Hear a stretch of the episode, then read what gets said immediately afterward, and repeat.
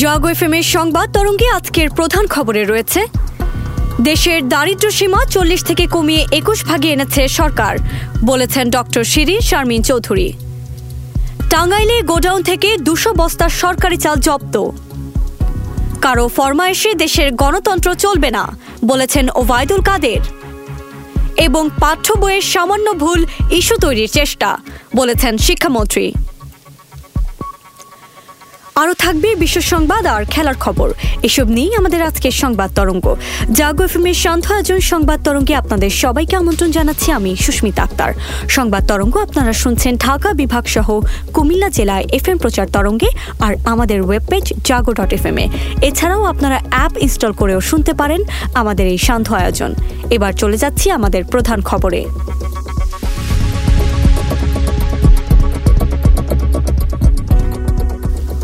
বর্তমান সরকার টানা চোদ্দ বছর ক্ষমতায়। এ সময়ের মধ্যে দারিদ্র্যের হার শতকরা চল্লিশ ভাগ থেকে কমিয়ে একুশ ভাগে নামিয়ে আনা সম্ভব হয়েছে বলে জানিয়েছেন জাতীয় সংসদের স্পিকার ডক্টর শিরিন শারমিন চৌধুরী।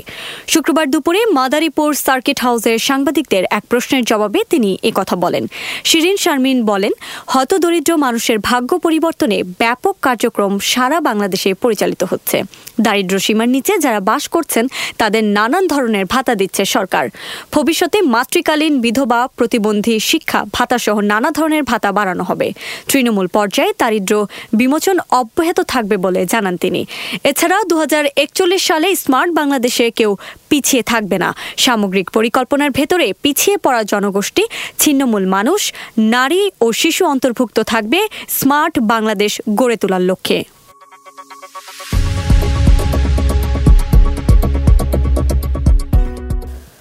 সরকারের খাদ্য বান্ধব কর্মসূচি ও এম এস এ দুশো বস্তা সরকারি চাল জব্দ করেছে টাঙ্গাইলের ভুঞ্চাপুর উপজেলার প্রশাসন।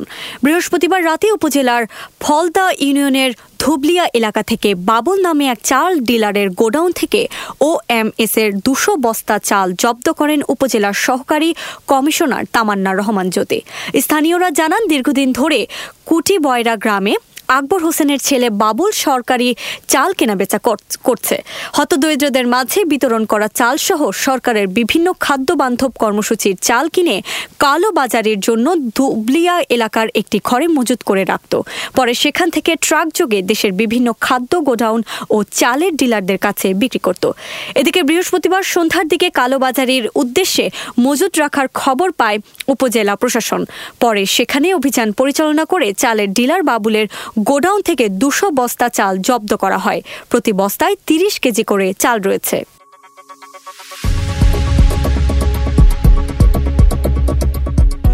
এদিকে আওয়ামী লীগের সাধারণ সম্পাদক ওবায়দুল কাদের বলেছেন, আমাদের গণতন্ত্র আমরাই চালাবো। কারোর ফরমাইশে দেশের গণতন্ত্র চলবে না।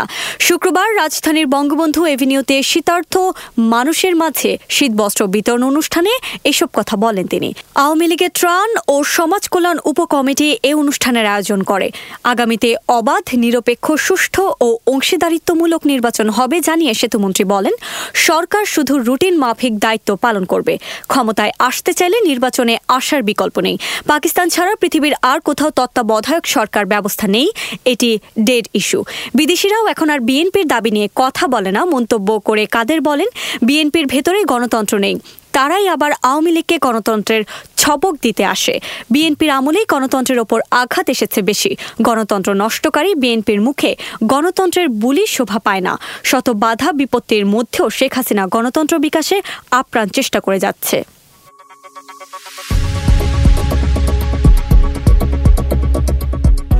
এবং পাঠ্য বইয়ের ভুল থাকার বিষয়টি স্বীকার করে শিক্ষামন্ত্রী ডক্টর দীপমণি বলেছেন, একটি মহল সামান্য ভুল বড় করে উপস্থাপন করে ইস্যু তৈরি করার চেষ্টা করছে। নতুন শিক্ষাক্রমে পাঠ্য বইয়ের ভুল থাকলে প্রয়োজন অনুসারে সংশোধন করা হবে বলে জানান তিনি। শুধু পরিবর্তন নয় দু সালের নতুন শিক্ষাক্রমের আলোকে শিক্ষা ব্যবস্থার রূপান্তর হবে জানিয়ে শিক্ষামন্ত্রী বলেন, স্মার্ট বাংলাদেশ বিনির্মাণের অন্যতম হাতিয়ার হবে দক্ষতা ভিত্তিক প্রায়োগিক শিক্ষা। সপ্তম শ্রেণির সাধারণ বিজ্ঞান বইয়ের चोर जो বৃত্তির অভিযোগ আমলে নিয়ে মন্ত্রী বলেন, নতুন শিক্ষাক্রমের সব বইয়ের পরীক্ষামূলক সংস্করণ ছাপানো হয়েছে। তাই ভুল থাকলেও প্রয়োজনে তা সংশোধন করা হবে। তবে নবম, দশম শ্রেণির বেশ কয়েকটি পাঠ্য বই আছে ভুল তথ্যসহ ভয়াবহ ইতিহাস বিকৃতিও। নানা সমালোচনার মুখে সম্প্রতি জাতীয় শিক্ষাক্রম ও পাঠ্যপুস্তক বোর্ড ভুলের সংশোধনীও প্রকাশ করেছে। এই বিষয়ে দীপমণি বলেন, একটি মহল ছোট ভুলকে বড়ভাবে উপস্থাপন করে ইস্যু বানানোর চেষ্টা করছে।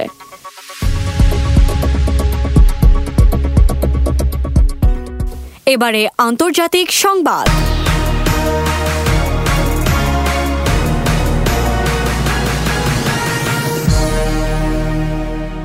ভারতের প্রধানমন্ত্রী নরেন্দ্র মোদীকে নিয়ে করা বিবিসির তথ্যচিত্রে তীব্র সমালোচনা করেছে নয়াদিল্লি। ঔপনিবেশিক মানসিকতা থেকেই সম্পূর্ণ ভিত্তিহীনভাবে ওই তথ্য চিত্র তৈরি করা হয়েছে বলে জানায় ভারতের পররাষ্ট্র মন্ত্রণালয়। সম্প্রতি ভারতের প্রধানমন্ত্রী নরেন্দ্র মোদীকে নিয়ে ইন্ডিয়া দি মোদি কোয়েশ্চেন্স নামে দুই পর্বের তথ্যচিত্র প্রকাশ করেছে ব্রিটিশ সংবাদ মাধ্যম বিবিসি। তথ্যচিত্রটির প্রকাশের পর থেকেই এ নিয়ে গোটা ভারতে শুরু হয় ব্যাপক আলোচনা সমালোচনা। নির্মাতারা জানান, মোদি ও দেশটির মুসলিম সংখ্যালঘু সম্প্রদায়ের মধ্যে উত্তপ্ত সম্পর্কের বিষয়টি তথ্যচিত্রে তুলে ধরা হয়েছে।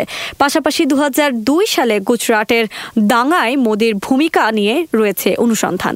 ওই তথ্যচিত্র নিয়ে আনুষ্ঠানিকভাবে ক্ষোভ জানিয়েছে নয়াদিল্লি। দুই পর্বের এই ধারাবাহিককে প্রোপাগান্ডা হিসেবে অভিহিত করেছে ভারতের পররাষ্ট্র মন্ত্রণালয়।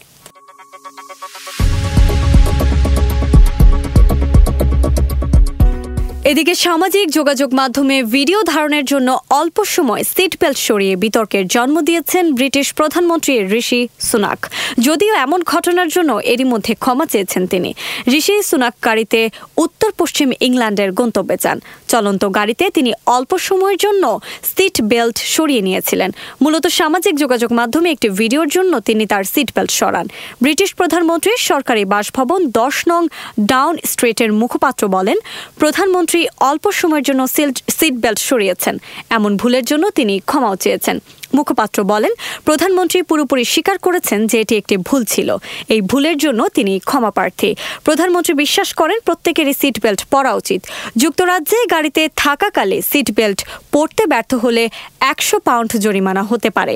আর এ সংক্রান্ত মামলা যদি আদালত পর্যন্ত গড়ায়, তাহলে পাঁচশো পাউন্ড পর্যন্ত জরিমানা হতে পারে।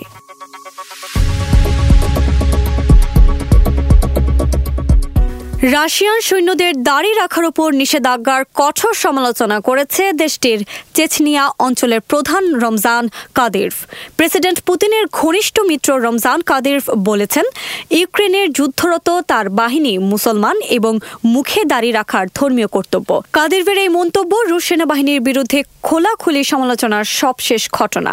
রাশিয়ার সামরিক বাহিনীর অবসরপ্রাপ্ত লেফটেন্যান্ট জেনারেল এবং পার্লামেন্ট সদস্য ভিক্টর সোবেলভ সোবেলেভ ব্যক্তিগত স্মার্টফোন এবং ট্যাবলেটের উপর নিষেধাজ্ঞাকে সামরিক শৃঙ্খলার প্রাথমিক অংশ হিসেবে যুক্তি দেন এবং ইরান সংযুক্ত আরব আমিরাতের জন্য সবচেয়ে বড় হুমকি। দক্ষিণ কোরিয়ার প্রেসিডেন্টের এমন মন্তব্যে উত্তেজনা ছড়াচ্ছেন তেহরান ও সিউলের মধ্যে। বৃহস্পতিবার পাল্টাপাল্টি রাষ্ট্রদূতকে ডেকেছে দুই দেশই। এর মধ্যে ইরানের ইসলামী বিপ্লবী গার্ড বাহিনীকে সন্ত্রাসী সংগঠন হিসেবে তালিকাভুক্ত করতে ইউরোপীয় ইউনিয়নের প্রতি আহ্বান জানিয়ে প্রস্তাব পাশ হয়েছে ইউরোপীয় পার্লামেন্টে।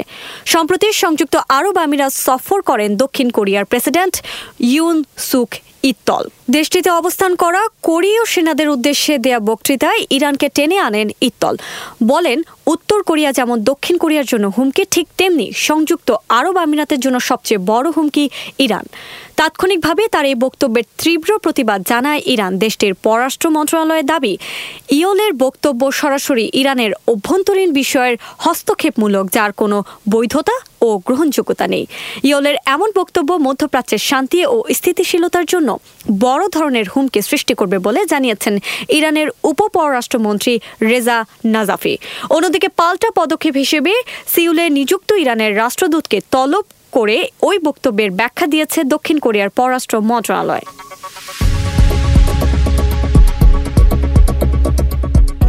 এবারে খেলার খবর।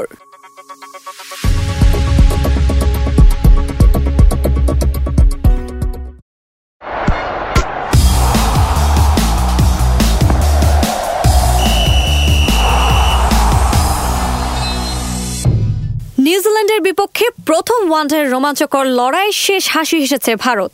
শুভমন গিলে ডাবল হান্ড্রেড ভারত বড় সংগ্রহ পেলেও মিচেল ব্রেসওয়েলের অবিশ্বাস্য ইনিংসে প্রায় জিততে যাচ্ছিল কিউরা।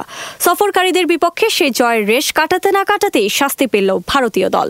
মন্তর ওভার রেটের জন্য ম্যাচ ফির অর্ধেকের বেশি আর্থিক জরিমানা করা হয়েছে কোহলি রোহিতদের। হায়দ্রাবাদের প্রথম ওয়ানডেতে নির্ধারিত সময় বোলিং কোটা শেষ করতে পারেননি ভারত। তিন ওভারে পিছিয়ে ছিলেন রোহিত শর্মারা।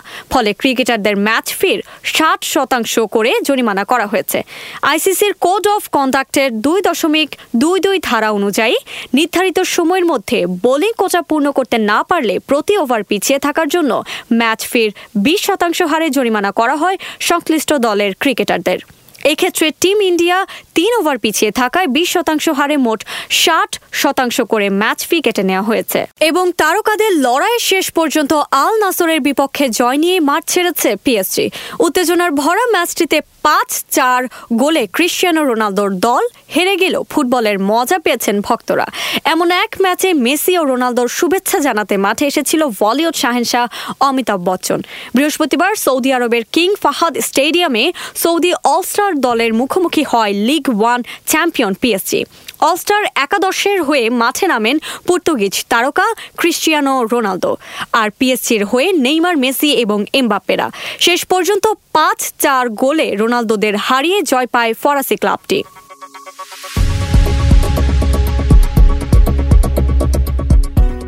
পঁচিশ মাস পর এদিন একে অপরের মুখোমুখি হয়েছিলেন বিশ্ব ফুটবলারদের দুই সুপারস্টার ক্রিশ্চিয়ানো রোনালদো এবং লিওনেল মেসি।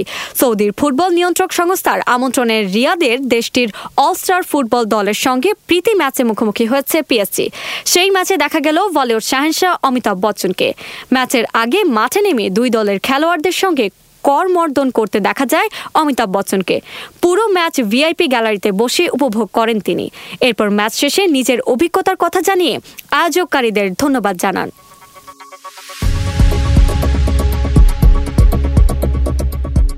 শেষ করছি আজকের সংবাদ তরঙ্গ। শুভেচ্ছা সবাইকে।